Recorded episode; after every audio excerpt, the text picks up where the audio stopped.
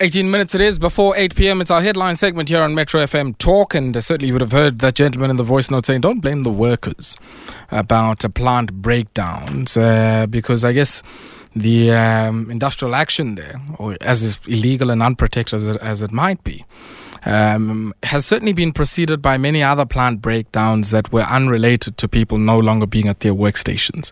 So I think that's the sentiment that uh, that gentleman is sharing there.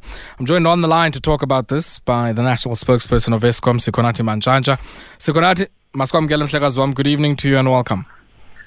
I greet you, sir, and good evening to the listeners. Thank you very much for joining us. Let's maybe start off here.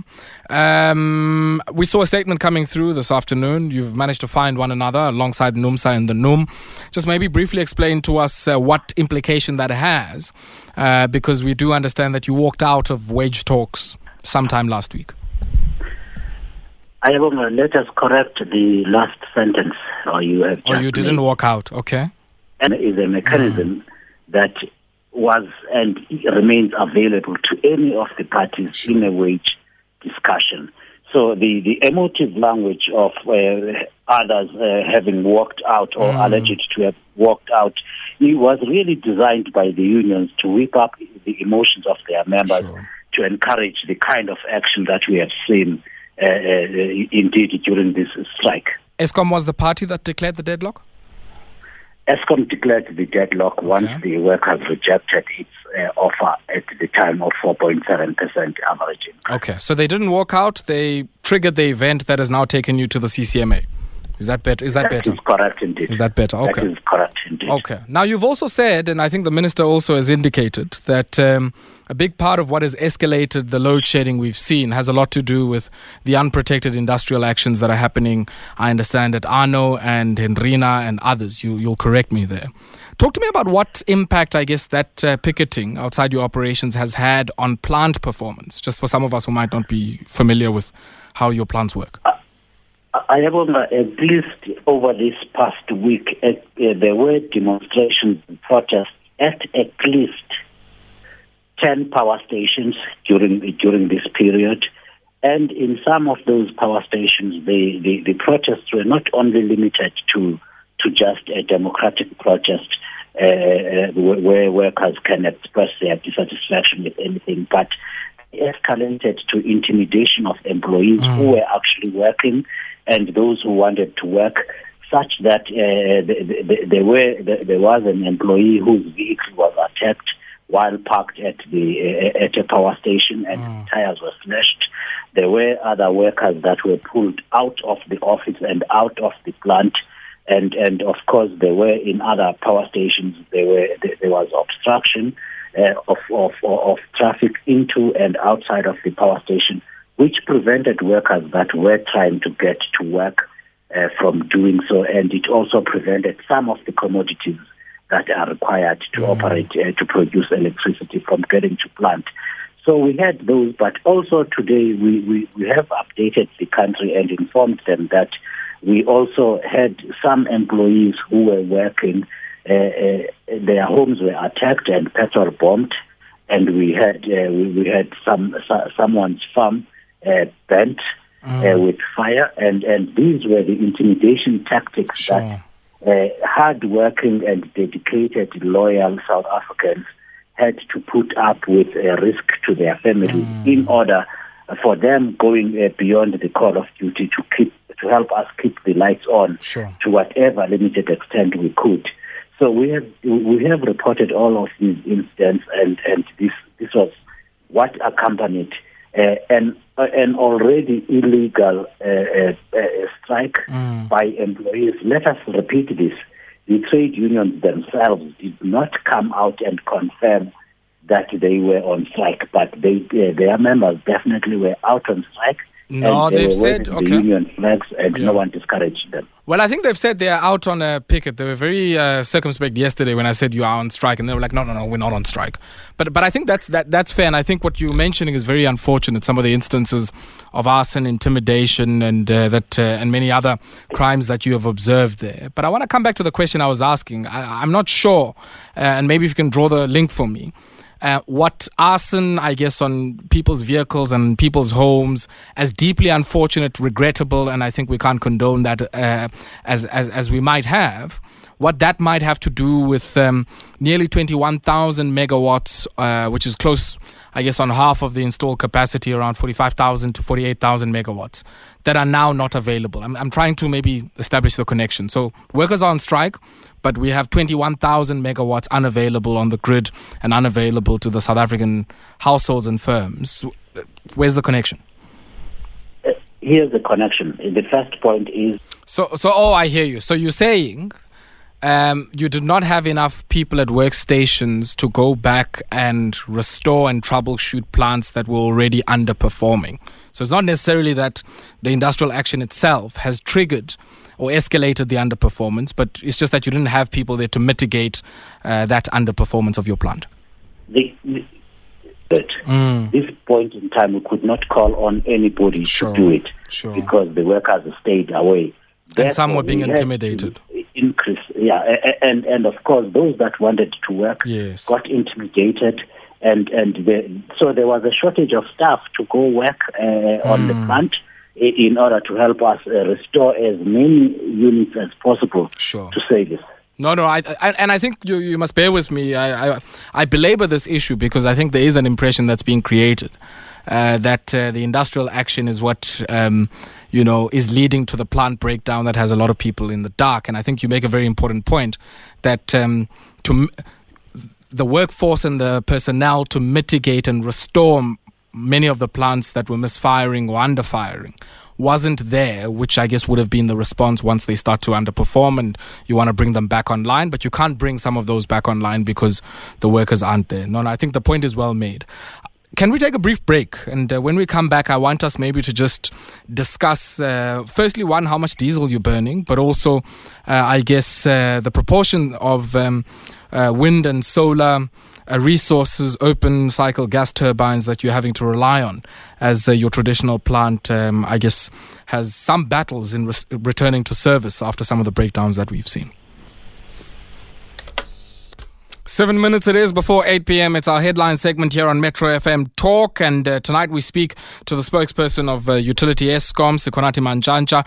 And uh, Sikhonathi, just before we went to the break, I guess so I'm, I'm quite interested in some of the means you've had to employ to at least make sure that there isn't a total uh, collapse of the system. You've also indicated before we get to that, that you've got over three thousand megawatts uh, of your plant or installed capacity out on planned, ma- pla- planned maintenance. When do you expect some of those plants back online? During the night. Mm. So you had to reduce the amount of coal that could be uh, uh, uh, that was susceptible to uh, to, to attack and and, and mm. to sabotage. That that had sure. to mean that uh, you, you you did not do deliveries or as many deliveries at night when it is mm. dark, when people could then do the attacks. Yeah. So you, you have to, uh, that on its own, of course, would result in shortages of coal if you're not able to get all the coal. But that would be a situation much better than mm. uh, having your trucks uh, destroyed on the road and therefore prolonging the availability of coal. Yeah, in the last uh, few weeks, we, sorry, Sikhonathi, just on this one, because I don't want us to leave this. We we got somebody who called us a few weeks ago, uh, probably last week sometime, saying he's out at Hendrina and at Arnot, and there were some obstructions to getting coal supplies into those particular plants. Can you corroborate that? Is that did that indeed happen? Yeah, absolutely, that's correct. There, there, there were many obstructions, uh, including some some some some. trucks being dumped on the road, the coal being dumped in the middle of the road mm. in order to make sure that nobody can drive past that area. Uh, I, I have okay. already spoken about sure. uh, obstruction of commodities mm. into the power stations. So we had to employ those measures. Of course, we had to call on the law enforcement agencies mm. and members of the South African police really did respond and helped reduce and minimize the amount of disruptions uh, and the intimidation At, at the site. Uh, it, it, it helped keep it to a minimum, notwithstanding what I said earlier about the incident. Mm. The, the response from the police was really welcome and it, it made quite a lot of difference. How much diesel of are you burning? It, How much diesel are you burning? Uh, We we, we bent uh, Jan Oberholzer gave the statistics this morning. Uh, he, he spoke about two million liters that we have burnt per day uh, during uh, during the during the past week. And how does that compare uh, to how normally, if your operations were working normally, what you'd be burning by way of diesel? Normally, you have you get to burn diesel only during the evening peak, and that is that hour uh, mm. between six and seven. You you at most you will use yeah, twenty open cycle gas turbines, which which burn uh, on average twenty million rands worth of diesel uh, for for that one hour. But we have had to do a whole lot more than that due to the unavailability of capacity. And and he, he also spoke about eighty-five million liters of diesel that we have burnt so far this year. Mm, mm. You remember the last time I spoke to you, I mean, we were talking about this issue of uh, open cycle gas turbines, the diesel story, uh, and I think prices were much lower of diesel and uh, fuels and oils and so on globally than where we are now. What, what implication is this going to have insofar as the numbers that Eskom will report at the end of its financial year? Uh, on the cost implication um, in your own model of heavy reliance on diesel-fired generation of electricity? The, the cost, like you and I uh, pay uh, pay for our vehicles. Even with the volumes you uh, buy? The, the, the, the volumes give you a, a small discount. Because of the volumes, you get a small discount. Okay. But this will definitely increase the, the amount of cash that has had to be spent, and therefore the financial loss when when the reporting period does okay. Maybe then just the last one on, on, on our end. Um, I think there's quite a bit being said about potentially stage eight, just for the purposes of some of our listeners, um, and even if the likelihood is very minimal. But what is stage eight? What, what does it involve um, for many of Abapulapuli that are listening to us tonight insofar as the disruption it might wreak on their lives? The, and we have no That's not far, though. About six thousand to eight thousand, and you say it's limited likelihood. So if you had two I, plants fail, I mean, we're at stage eight. I am saying to you, at this point, we are on stage six, and that means we are short of at least six thousand megawatts. Yes, of course, if you had significant failures of plant, that would increase, and then you would have to uh, to increase your stage of load shedding. Uh, because we, we are now able to have our employees getting back uh, to do their jobs and deliver the services that the people of South Africa expect, that significantly reduces uh, the possibility of stage eight load shedding. So, so how many, just on average, how many megawatts would there be in one um, plant? Eskom has got different power stations of different sizes. On uh, the, the biggest single power station is um, three other power stations that should have been closed down long ago, mm. but you can't because you don't have capacity. So uh, the, the average Eskom power station is uh, two thousand eight hundred megawatts in mm. size. So if we lose one, let's say maybe you lose six hundred megawatts as you did earlier on at Kawarapasa, you lose a bit more uh, maybe at um, Duba, I don't know. Um, that eight thousand megawatts place that takes us to stage eight doesn't seem too far off.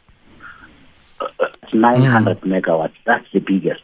So if you lost that plus two Medupi units, which each of them is seven hundred twenty megawatts, sure. Then you have a serious problem. Uh, you have that load, uh, you, you have yeah. that stage, uh, you, you've lost two thousand megawatts and then you have load shedding uh, at stage eight. And when's the stage eight? Uh, at stage eight, we... Sikhonathi Mantshantsha, thank you very much for your time. But... Thank you, sir.